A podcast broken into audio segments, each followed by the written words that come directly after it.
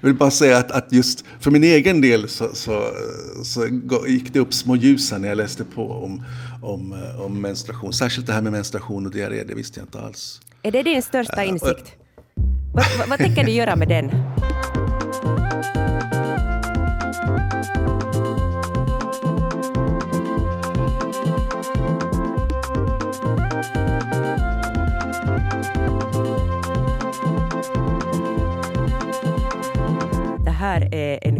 Kulturpodd med samhällsperspektiv och namnet är Sällskapet. Och idag så sitter vi med Ellen Strömberg. Hej Ellen! Hej hej! Och Peter Alfakir. Hej! Ja, angenämt. Angenämt. Och uh, jag vill också... Jag är så trött som svensk. Som svensk så säger man alltid hej hej, tack tack. Så jag tänkte jag skulle säga någonting annat. Au revoir. Mm. Nej, usch vad det lät äckligt. Och det var också äckligt. Förlåt. Uh, jag, jag, vill berätta också att, att uh, det har rapporterats till mig att Kia Svetihin har setts flanera runt på Köpenhamns gator med ett mycket, mycket brett segervisst leende och ännu bredare sådana spagatsteg där hon har varit i färd på att njuta av livet och sin studieledighet. Så det, det, är goda mm. nyheter och så länge hon gör detta så, så är jag här, Anne Hietanen. Angenämt. Uh, vad, vad har ni tänkt prata om idag? Ellen? Jag har tänkt prata om eh, sommarens stora trend, The Coastal Grandmother. Coastal Grandmother. Coastal Grandmother. Aha! Mm. Är jag en sån? Det ska vi ta reda på. Jag tänkte om du säger nej så betyder det att du säger att jag inte är trendig och det, det, det känns... Ja, vi får nej, se. men du kanske kan vara... Kan man vara, kan man vara coastal grandfather? Det kan du definitivt. Erkänn att du har glömt det, men nu, nu får du prata om det också. Jag har inte glömt det, du har för låga tankar om mig Peter. Jag kommer att prata om följande. När vi gör så här, jag säger bara två ord för er och, och jag hoppas att de här två orden kommer att kittla er och, och bubbla inom er och växa. Jag säger Merkurius retrograd. Det gick en kall kåre längs min rygg. Kittlade, kittlade i Sverige också? Jo, ja, visst, jag kände hur det ryckte i mustaschen. Aj. Jag kommer att berätta vad det här är och hur det kan påverka oss. Och ni kommer kanske att få många förklaringar till, till många svårigheter som ni eventuellt har haft. Men eh, jag ska då alltså prata om mensledighet. Alltså rätten att ta ledigt om man upplever svåra smärtor under menstruation.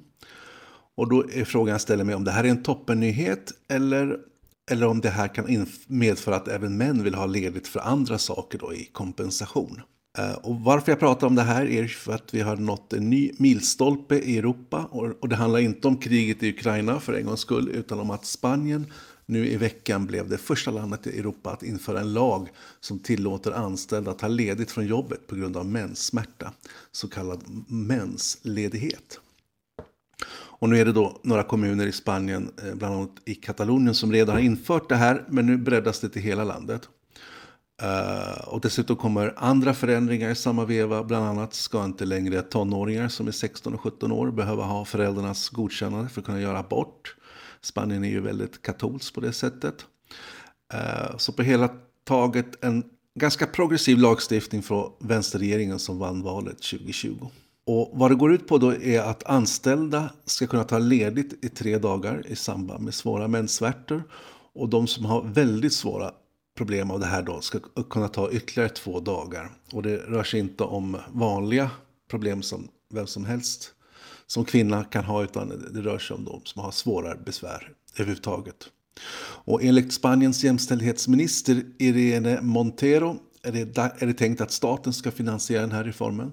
Och hon säger till Sky News att, eh, att det inte längre kommer vara normalt att gå till jobbet med smärta och att hon hoppas att lagen kommer minska stigmat, skammen och tystnaden kring menstruation.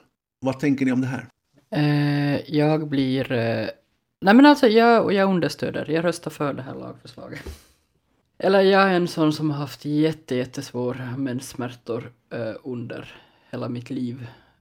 Värre när jag gick i skolan än vad jag har nu kanske, men eh, då tycker jag att det skulle ha varit skönt att ha lagstiftningen på min sida när man eh, när jag mådde så dåligt så att jag svimmade och spydde och sådär och ändå typ fot i skolan för att vad ska man annars göra? Samtidigt som vissa elever fick ledigt när det var andjaktspremiär.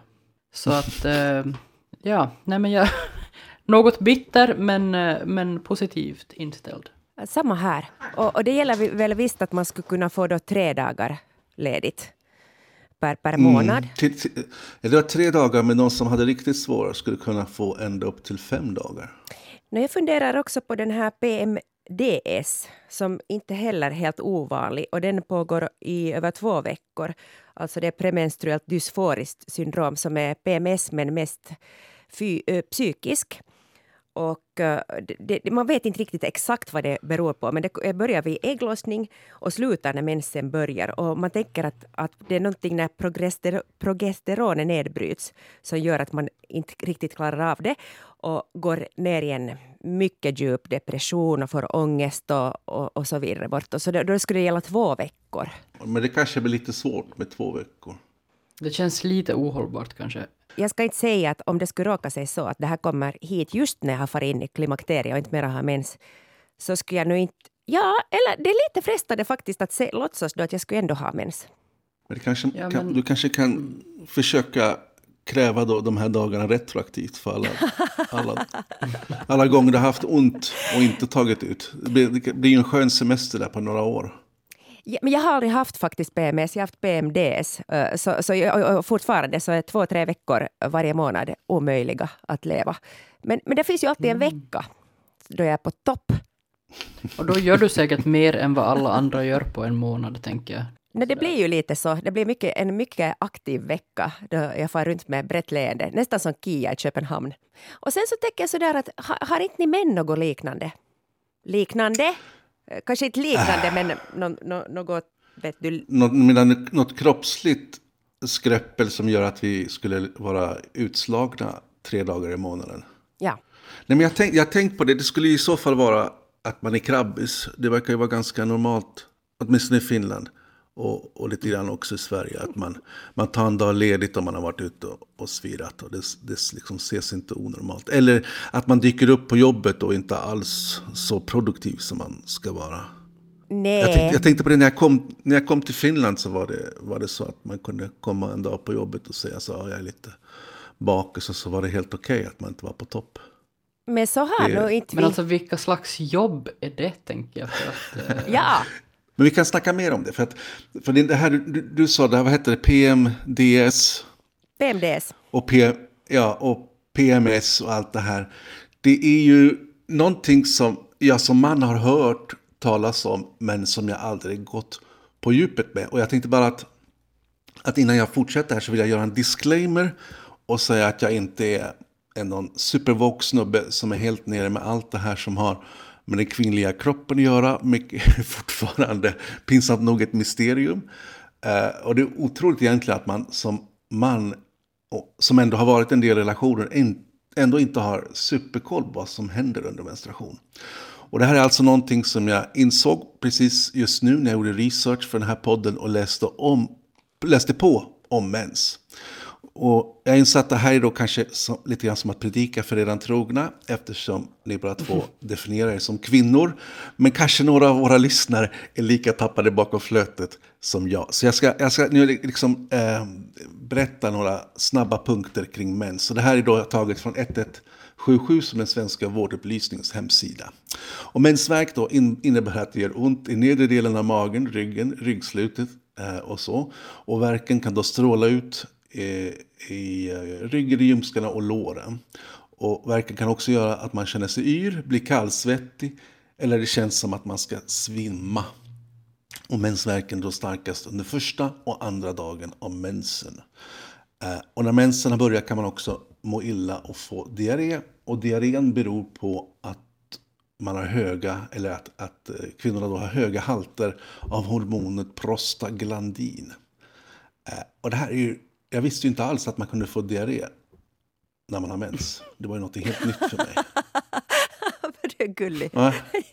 Nej, men, ja, ja. men det är kanske inte någonting man kanske går runt och skyltar, skyltar med sådär wow, nu var det diarré här.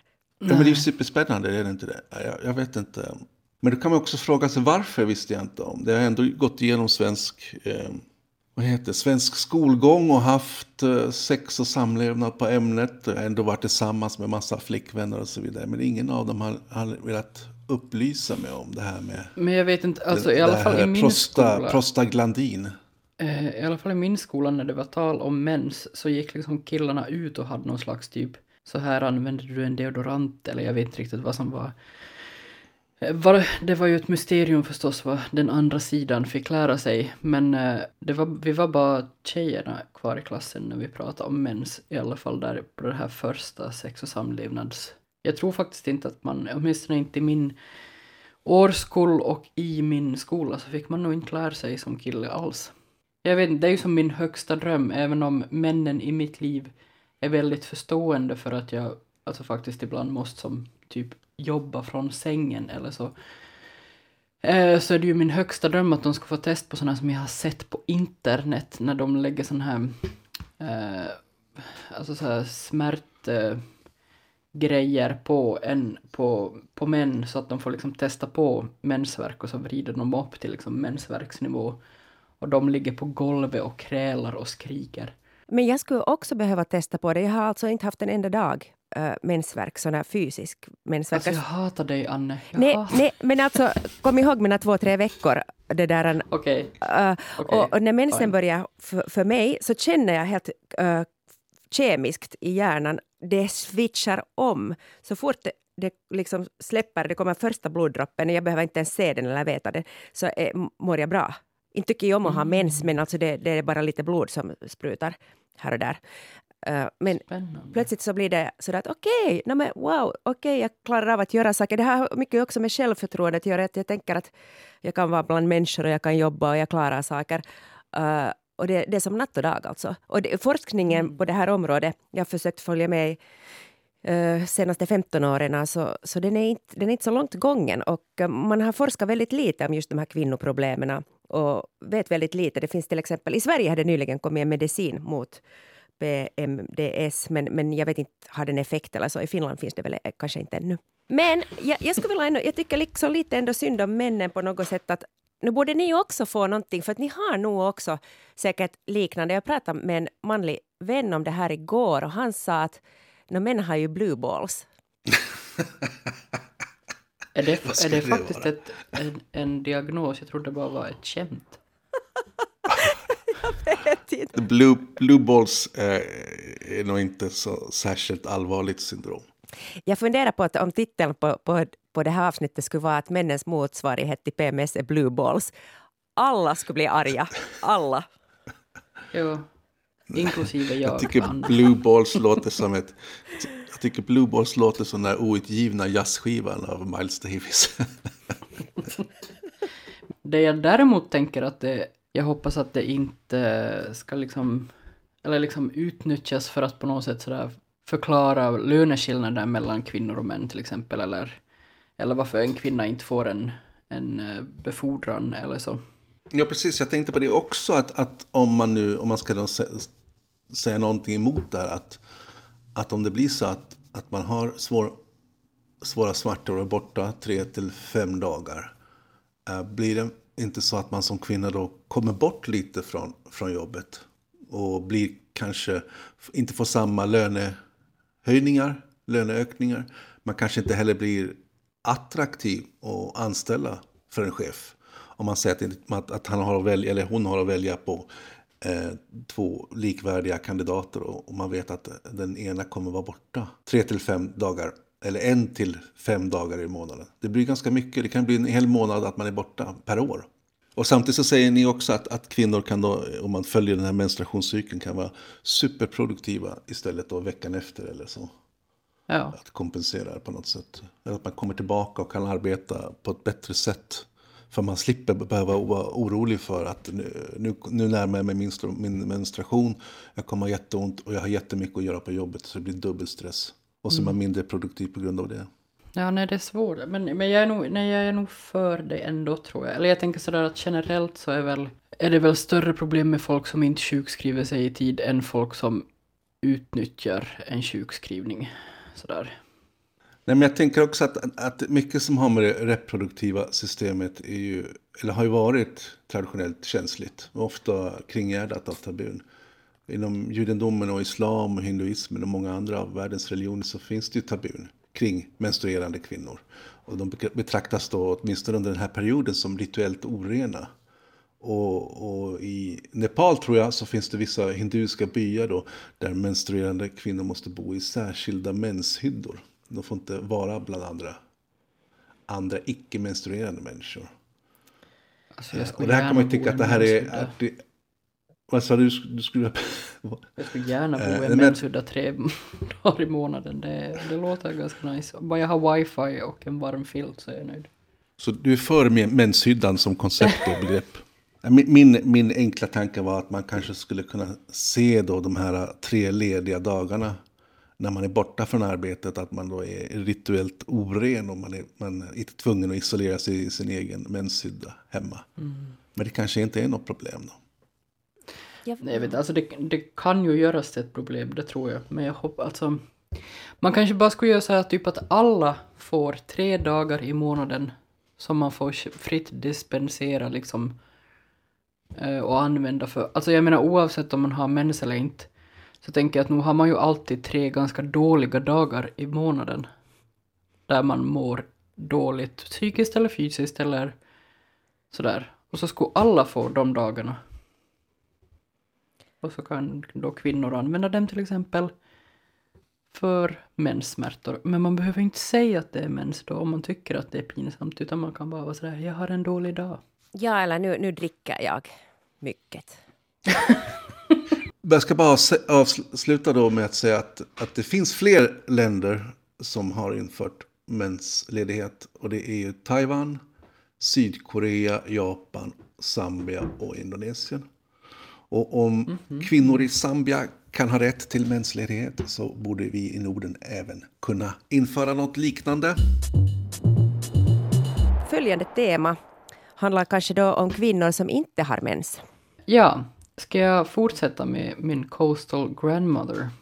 Ni har kanske hört talas om Hot Girl Summer, som var ett begrepp som Megan Thee Stallion, den här rapartisten, äh, myntade här för några år sedan eh, som då var en slags eh, en term för den här eh, glow-upen som vissa kvinnor gör sommartid och att man, man så här vad heter det, förbereder sig för att ha en hot girl summer, att man ska vara jättesnygg och man ska ragga mycket och man ska vara liksom sådär. Eh, någon slags eh, girl power i Spice Girls anda på något sätt. Men de här heta brudarna får nu i år ställa sig åt sidan till förmån för årets stora kvinnotrend. Det är inte bara en kvinnotrend. Men um, den här trenden heter alltså The Coastal Grandmother. Har ni hört talas om det här? Nej, men när du berättade att du skulle prata om det googlade jag det. Och mm. jag kan säga att jag känner igen stilen. Mm. Det är ju ofta som i sådana stora övergreppande trender att när någon myntar ett uttryck eller sätter fingret på någonting så känner man igen och är sådär ja, ja, men det är det här, jo, ja, men det här visste jag redan. Men att man bara får liksom ett samlingsnamn för en, en eh, i det här fallet en livsstil kanske. Jag kommer att, att prata ganska mycket eftersom jag ändå försöker använda så mycket svenska som möjligt så har jag då översatt The Coastal Grandmother till strandmommon. Sådär, som ett finlandssvenskt begrepp. Och eh, strandmommon är ju, som man kanske hör av namnet, en lite mognare och tryggare figur än The Hot Girl som har sin sommar. Strandmommon har kanske varit en het brud för inte allt för länge sedan. Men eh, hon har nu på något sätt landat mer i sitt utseende och satsat på bekvämlighet före eh, trender och hon har, hon har kanske förstått de här vardagliga värdena i livet, så familj och vänner och god mat och gott vin och, och, och solskyddskräm och långa promenader på stranden. Ja, strandmomon har kanske varit en hot girl, men jag skulle säga att hon snarare är en lite föråldrad manic pixie dream girl, ett annat en annan arketyp. En, en manligt skriven tjej som på något sätt utmärker sig för att hon har en li, lite vimsig personlighet men inte på ett sån här störande sätt. Eh, hon har som inte så mycket personlighet så att det kan eh, komma i vägen för, för hjälten så att säga, men, men att hon är lite sådär, hon är lite mer gullig än, eh, än någonting annat. Och eh, om hon då skulle mot förmodan hitta sig själv hitta sig själv i livet, att hon är singel eller att hon kanske har blivit lämnad av sin man för en yngre modell eller vad det brukar vara, så kommer hon helt klart hitta en älskare inom kort och på något sätt sådär återfinna sin sexualitet och sin frihet på något sätt. Det viktigaste som du ska omfamna om du vill, eh, om du vill locka ut, det, locka fram din eh, inre strandmommo, så det är ledorden löst och ledigt. Eh, strandmommon existerar nästan bara sommartid, så garderoben är, är designad efter det. Eh, och du kan klä dig som, eh, som strandmomo i, nästan uteslutande i olika nyanser av eh, naturvitt och beige, eh, ljusblått och denim och kanske lite sådär eh, salviagrönt, eller vad det heter. Och vitt ser jag, det är mycket, mycket, Ja, mycket blekt. Det, det är inte starka Ja. färger överhuvudtaget. Nej, och med ett par välsittande ljusa byxor, kanske linne. Det känns som att linne är väldigt mycket strandmomo. Och en denimskjorta sådär eh, uppknäppt över, kanske då en sån här salviagrön topp. Så kommer du riktigt långt. Det ser inte spontant väldigt mycket ut som en sån här postorderkatalog för medelålders Mm, kvinnor faktiskt. och äldre. Det har jag inte tänkt Eller- på, men där satt du huvudet på spiken. Ellos, rakt, rakt ut. Ellos. Ja.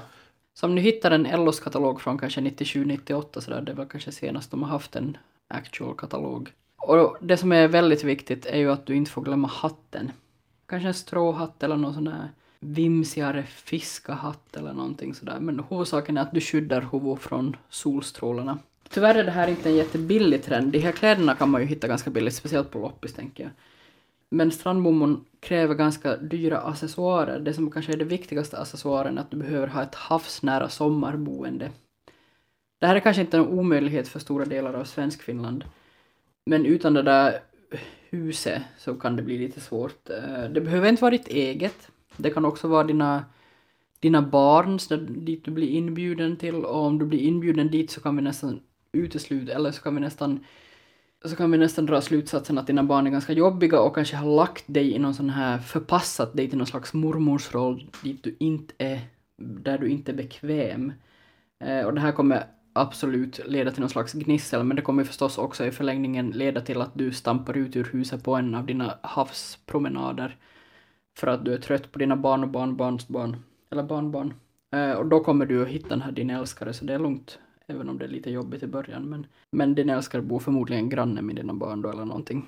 Är det inte väldigt mycket rott, rottingmöbler också? Ja, speciellt om du har en veranda och det regnar så får du gärna sitta i en lite så här knarrande rottingfåtölj med din stora balja vin. Är det inte så att Grace of Frankie TV-serien som finns på Netflix, så då har vi Grace som spelas av Jane Mm. Fonda, så hon är coastal grandmother. Och sen har vi Lily Tomlin som spelar Frankie. Och det är den här rojsiga mummon. Fast jag skulle säga att de, för jag tänkt faktiskt på Grace and Frankie, eh, jag ska just nämna lite viktiga ikoner.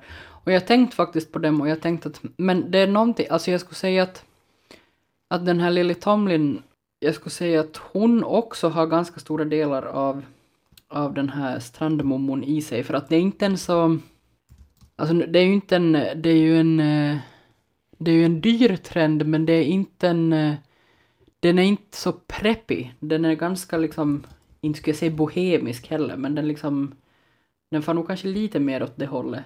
Är inte den här Jane Fonda-figuren ganska sådär stylad och fixad och Jag, så? ja, hon, har, hon, har, hon, hon är nog inte riktigt det vad du beskrev, men jag tänker det luktar lite dyrt helt enkelt för min del. Och så får jag också lite sådana kolonialistvibbar. Att är det de här damerna Ja. som åker till Gambia och raggar runt på stranden? Nej, nej, för att... nej, nej, nej, nu har du missförstått strandmommon helt och hållet eh, alltså det, det är ju en dyr trend, men det är ju liksom den, det är en sån här diskret dyr trend. Det är inte några loggor och det är inte något bling-bling eller någonting, utan det är mer kanske, ja men kanske lite bohemisk, lite sådär intellektuell dyr trend, tänker jag.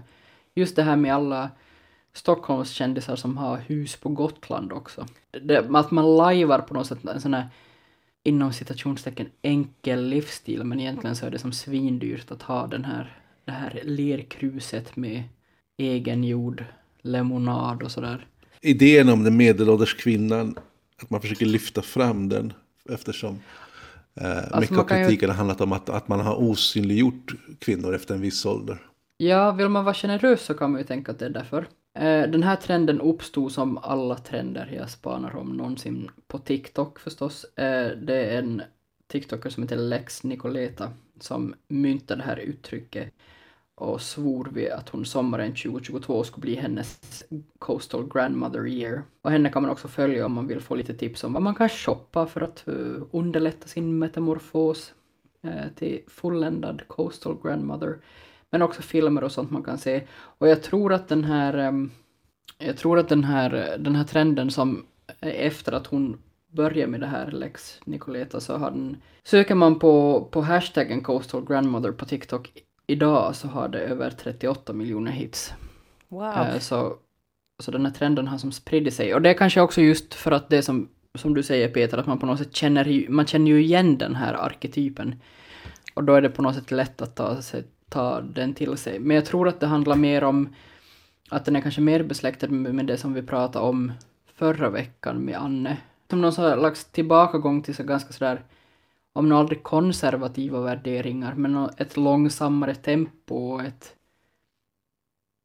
jag vet inte, någon slags, alltså strandmommons bästa aktiviteter är ju att laga mat åt sin stora familj och att gräva i sin trädgård och sånt där. Eller att just gå på någon marknad och köpa någon lokalproducerad purjolök eller vad man nu gör. Och det här är väl någon slags, eh, det är väl en ganska naturlig reaktion i en värld som snurrar allt snabbare, eller vad det är man brukar säga. Och, Eh, och, Så jag tror att det hänger ihop med det mer. Och, men också kanske för att liksom medelålders kvinnor är liksom en maktfaktor att räkna med nu för tiden. men det är, intressant, det är ju intressant att Lex Nicoleta, alltså hon är inte en mommo själv. Att Nej, nej, nej. det är ju, det är ju kul om, om 20-åringar börjar lajva mommo-stilen. Men det är också för att det finns ganska starka ikoner för det här. Uh, alltså det, den viktigaste inspirationen som det är Nancy Myers filmer. Och Nancy Meyer står bakom filmer som till exempel um, The Holiday som vi säkert alla känner igen. Eh, uh, Föräldrafällan med Lindsay Lohan, en av filmhistoriens uh, största filmer skulle jag säga. Men det som kanske är mest relevant för den här strandmammolooken och den, den ikon som, som lyfts upp oftast så det är Diane Keaton i eh, filmen Something's Gotta Give från 2003. Har ni sett den här filmen? Yes. Diane Men Hon Keaton blev ikon redan med, eh, hon blev ikon redan med Woody Allen, blev hon inte det? och Annie Hall. Men hon har ju alltid haft jättesnygg stil, både privat och i filmerna. Jo, jo, hon har ju, precis som du säger Peter, så hon har ju varit en ikon sedan 70-talet, 60-talet, jag vet inte när de här första Woody Allen-filmerna kom. Men hon blev, eh, hon, hon är kanske den som refereras oftast till när det kommer till den här Coastal Grandmother-viben, för just i den här Something's Gotta Give, som handlar om att Diane Keaton och uh, Jack Nicholson blir kära i varandra och de är över 60 och det är sådär Ja, och då bor hon liksom i ett, ett stort strandhus i The Hamptons och hon går klädd i, i ljusa kläder och samlar snäckor och stenar och, och sådär. Så den, den, den kan man se om man är nyfiken på den här trenden. Eh, och Oprah Winfrey är ju ett jättebra exempel på, på en tvättäkta strandmomo. Eh, om ni följer henne på Instagram så vet ni att hennes favoritmotiv där är en korg nyskördade grönsaker från hennes trädgård. Eller en selfie i jättestor solhatt. Eh, så Åh. henne kan man följa för inspiration också. Jag tycker ändå att det här, alltså den här trenden handlar ju mer om en livsstil och, livsstil och attityd än re, renodlat mode, även om det förstås är viktigt med de här rätta plaggen och sådär. Men jag tror att den här trenden vad- kommer att hålla i sig just för att vi är någon slags bred backlash-trend. Nej, du, du ser alltså den här Coastal Grandmother-idealet som en tillbakagång då för feministiskt? Det? Nej, det, det skulle jag ändå inte säga. Nej, inte en tillbakagång feministiskt, men en tillbakagång till en slags, ett långsammare tempo. Och jag tänker att varje år föds det liksom en ny årskull, årskull kvinnor. som är nöjda med att på något sätt ta ett steg tillbaka och låta de här yngre och osäkrare hålla i showen och själv kanske sådär tålmodigt och långsamt både sätta frön och skörda frukterna. Ja, absolut. Jag tycker att det här låter härligt, men för mig är det här ingenting. Jag, det här är för, Inte? nej, verkligen inte. Det här är för stilfullt och smakfullt. Jag hoppas att jag inte åldras med värdighet på det här sättet, om jag nu får åldras. Man vet inte hur gammal man blir. Jag skulle hellre vara en sån här extremt... Tänker Iris Apfel. Eh, Hon har så här Mm. färgglada stora brillor och, och lite för mycket färg. Nå, nej, hon är dåligt exempel. Hon är för stilfull. Hon för, fyller för övrigt 100 år nu på hösten. Eh, Jag tänker Vivienne Westwood, att det är lite för mycket Mm. och man kanske visar cleavage fast man är 80 år. Och Ja. man kanske gör spagat fast ingen vill se. Och att man är, låter sig själv vara så excentrisk som bara möjligt. Så jag tror att något sånt skulle tilltala mig mera.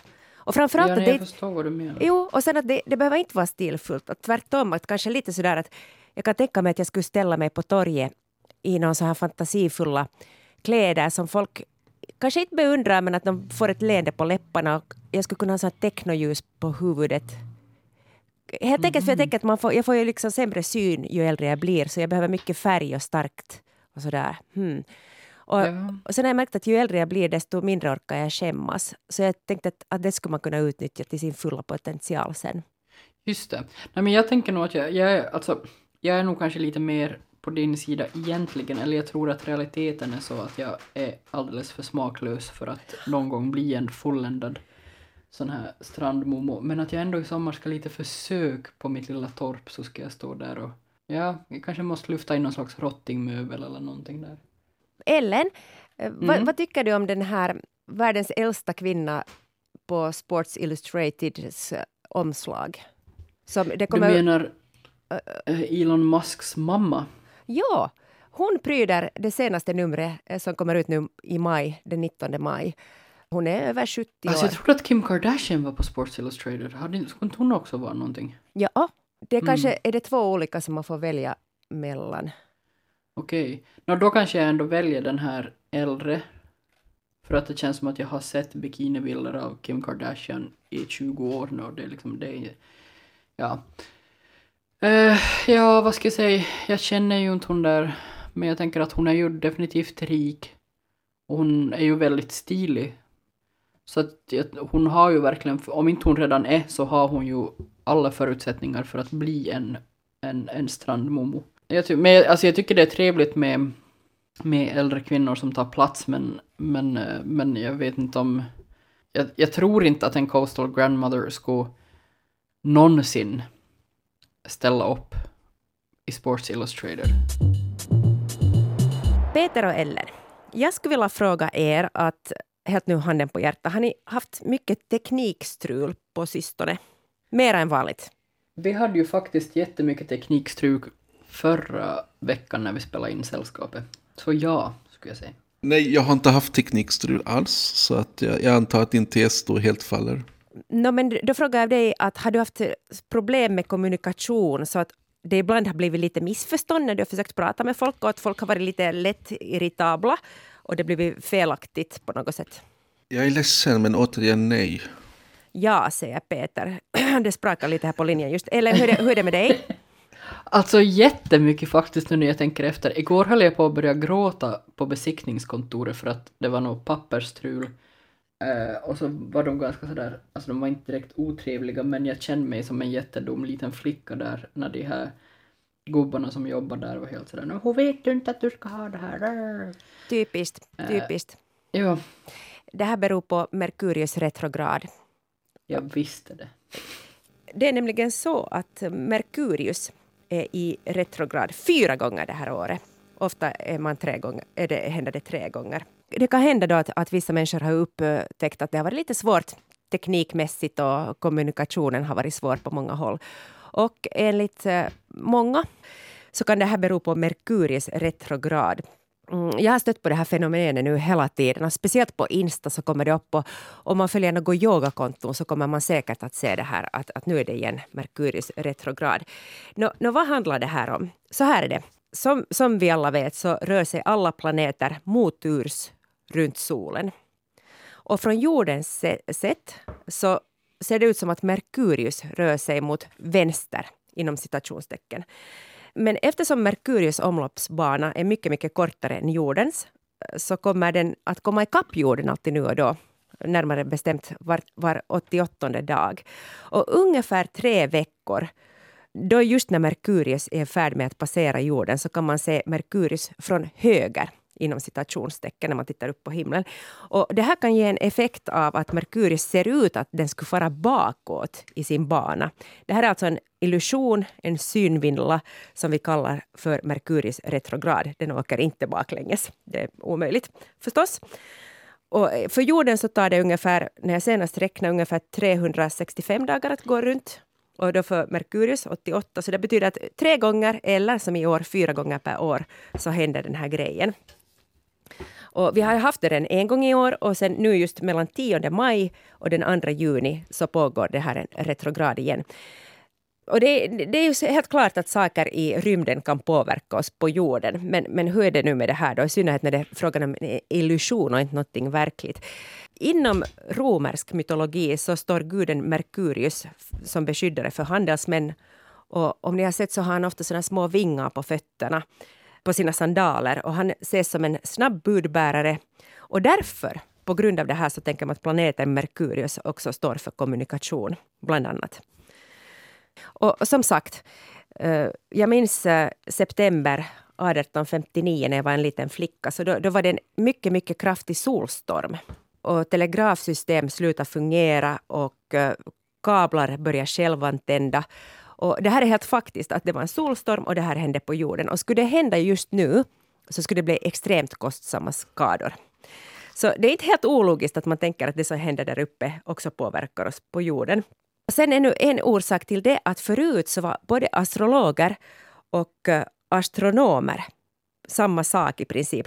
Och ända in på 1600-talet så tyckte man att bägge var vetenskaper. Mm. Så det förklarar det här bakgrunden till varför man tänker att horoskopen också på något sätt har en vetenskaplig bakgrund på något sätt. Att man har blandat ihop de här. Sen, så tidningshoroskop igen, så det anses av astrologer vara nonsens eftersom de utgår då från solens position i förhållande till när en person är född. Och that's it. Men sen en så kallad riktig astrolog tar då i beaktande massor med andra förhållanden, månens och flera olika planeters position till då när man har blivit född. Vet ni hur tidningshoroskopen blev populära i västvärlden? Ingen aning. Men försöker du alltså säga att jag inte ska lita på dem? så kallade riktiga astrologer tycker att alla de här tidningshoroskopen bara är nonsens. Och sen så till exempel vetenskapsmän, jag pratade till exempel med Christer Sturmark som har kommit ut med en bok som heter Konsten att tänka klart. Så han tycker att det här astrologi det påminner om konspirationsteorier och, och helt enkelt nonsens. Att det är ett psykologiskt trosystem som Ja, om du tror på det så att all astrologi är nonsens. Men att det tilltalar folk för att vi vill bli sedda. Och det heter bekräftelse-bias. Om ni känner till Meyer-Briggs personlighetstest som oftast mm. används eh, vid rekrytering och teambuilding så det ser han som en sån här näringslivets horoskop. Att man säger ganska såna luddiga uttalanden och eftersom vi är så i behov av att bli sedda och kunna katalogisera så vill vi tänka att det kanske stämmer ändå. Och det är som ganska enkla förklaringsmodeller som kan trösta en. Ja, jag tycker väldigt mycket om sådana här test på internet, typ sådär vem i Mumindalen är du? Eller vem i, ja, bla bla bla, bla. eller sådana, vilken slags grönsak är du? Det, det är min slags horoskop. Det ser jag som stor, stora sanningar när man får sina domar. Men just de här tidningshoroskopen, så de ses nog inte på bli, med blida ögon av nästan någon. Jag tror inte att det är heller hemskt många som tar dem på jättestort allvar. Eller kanske ingen. Men intressant att de har hängt med ända sedan 1930-talet. De uppstod och blev populära på grund av ett, ett enda horoskop som skrevs i augusti 1930, tre dagar efter att prinsessan Margaret föddes. Och I det här horoskopet så visste R.H. Naylor berättat att prinsessans liv skulle bli mycket händelserikt. och vet ni vad? Det, blev det faktiskt också. Ja, men också sådär, ah, va? En kunglighet som kommer att vara med om mycket. A shocker. Ja. Alltså, Men det hände en annan sak också som gjorde honom omåttligt populär. Han lyckades nämligen förutspå en flygplanskrasch lite senare samma år. Och då blev folk helt till sig i byxorna och de tyckte att det var superotroligt. Sen så glömde han berätta att andra världskriget skulle börja. Men det tyckte man inte var så farligt. Han var redan en stjärna. Och, och en jätterolig parentes är att den här Naylor som sen blev en superstjärna, så han fick det här jobbet om att skriva prinsessan Margarets horoskop bara för att hans chef, en superastrolog som hette Cherio, var på semester just den dagen. Och den här Cherio, han är en helt otrolig figur. Förutom astrolog så var han också extremt duktig på att läsa i händer. Och han var den tidens kändisastrolog och hade massor med it-girls som, som gick till honom. Och it-boys, Mark Twain, Thomas Edison, Oscar Wilde gick hos honom. Mata Hari gick hos honom och fick reda på allt möjligt viktigt. Så alla influencers på den tiden for till den här Cheerio. Och han förtjänar för, förresten ett helt avsnitt för sig själv. Han hette på riktigt William John Warner, men han kallar sig då för Cheerio. Eller ibland, om han var på det humöret, för Count Louis Hamon. Eller Hamon. Ramon. Vi hade en, en finländsk fysiker som hette Nils Mustelin. Så ett program som gick på FST år 1991, det hette Flimmer, så berättade han om en, en grej som han hade kommit på. Det hette sporalogi. Och Mustelin föreslog att man hjälp av spårvagnarnas position skulle dra, kunna dra slutsatser om en människas liv. Till exempel att om tians spårvagn åker förbi stadion just vid den tidpunkten då du har fötts så kan man tänka att du har uppenbara idrottsliga talanger. Och, och att det här funkar lika, lika bra egentligen som astrologi. ja, men som österbottning utan någon jättestark relation till sporrarna så tycker jag det här känns lite jobbigt. Ja, men det är ändå Jag spårvagnarna. utanför. Nej, spårvagnarna är ändå mycket närmare dig än vad stjärnorna är och planeterna. Mm, okej. Men hur, hur, hur har då alltså den här Merkurius retrograd påverkat henne? Egentligen så kan det ju inte riktigt påverka en eftersom det bara är en illusion. Så, så jag tänker sådär att om du tror på det så, så kommer du att hitta alla tecken. Till exempel våra enorma teknikstrul som vi hade med Ellen för en vecka sedan. Men alltså, det, det går inte. Det påverkar om du tänker att det gör det, eller hur? Men jag, jag tänker sådär själv att, att det är ganska oskyldigt, att man får tro på det man vill. Men så just den här Christer Sturmark, så han, han tycker att det är allt annat än oskyldigt. Och att det är fruktansvärt att media har horoskop och också sen lyfter upp Merkurius retrograd som att det skulle på riktigt vara vetenskapligt. Att han tycker att det är helt enkelt obehagligt att, att sån här missinformation sprids som om det skulle vara sanning. Ja, alltså jag kan ju förstå honom. På, alltså jag tycker ju också bara det är roligt och oskyldigt och sådär. Och just att så länge man på något sätt kommer ihåg att separera det från bara någon slags verklighet ändå. Men eh, vi lever ju i en tid av konspirationsteorier och allt möjligt sånt där och jag antar att det kan vara någon slags gateway drug. Men jag kommer nog att fortsätta läsa mina veckohoroskop på seiska. Det är de jag brukar läsa. Eh, Har Seiska bra veckohoroskop? Alltså förr hade de i alla fall, vet, det är faktiskt en stund sedan jag har läst dem nu men, men jo. Det, det var i alla fall en grej vi gjorde förr. När jag var yngre så läste vi alltid Seiskas horoskop. Bland allt annat matnyttigt som finns i den tidningen. Jag, ska, jag berättar ännu om ett experiment där, där eh, det var Christer Sturmark berättade om det här för mig. Man hade delat ut till tusen personer horoskop och, och sen tog man emot lite att, eh, uppgifter att hur det, hur det passade in och så där vad folk hade tyckt. Och eh, det hade varit liksom förvånansvärt jätteväl instämmande på de här människorna. Och man hade då gett ut alltså exakt samma horoskop åt alla. För idag. Tack till alla som har lyssnat. Vi hörs igen om en vecka. Jag säger tack till Peter Tack, tack. och tack till Ellen. Tack ska du ha. Hej då! Hej då. Okej, adjö, adjö, adjö.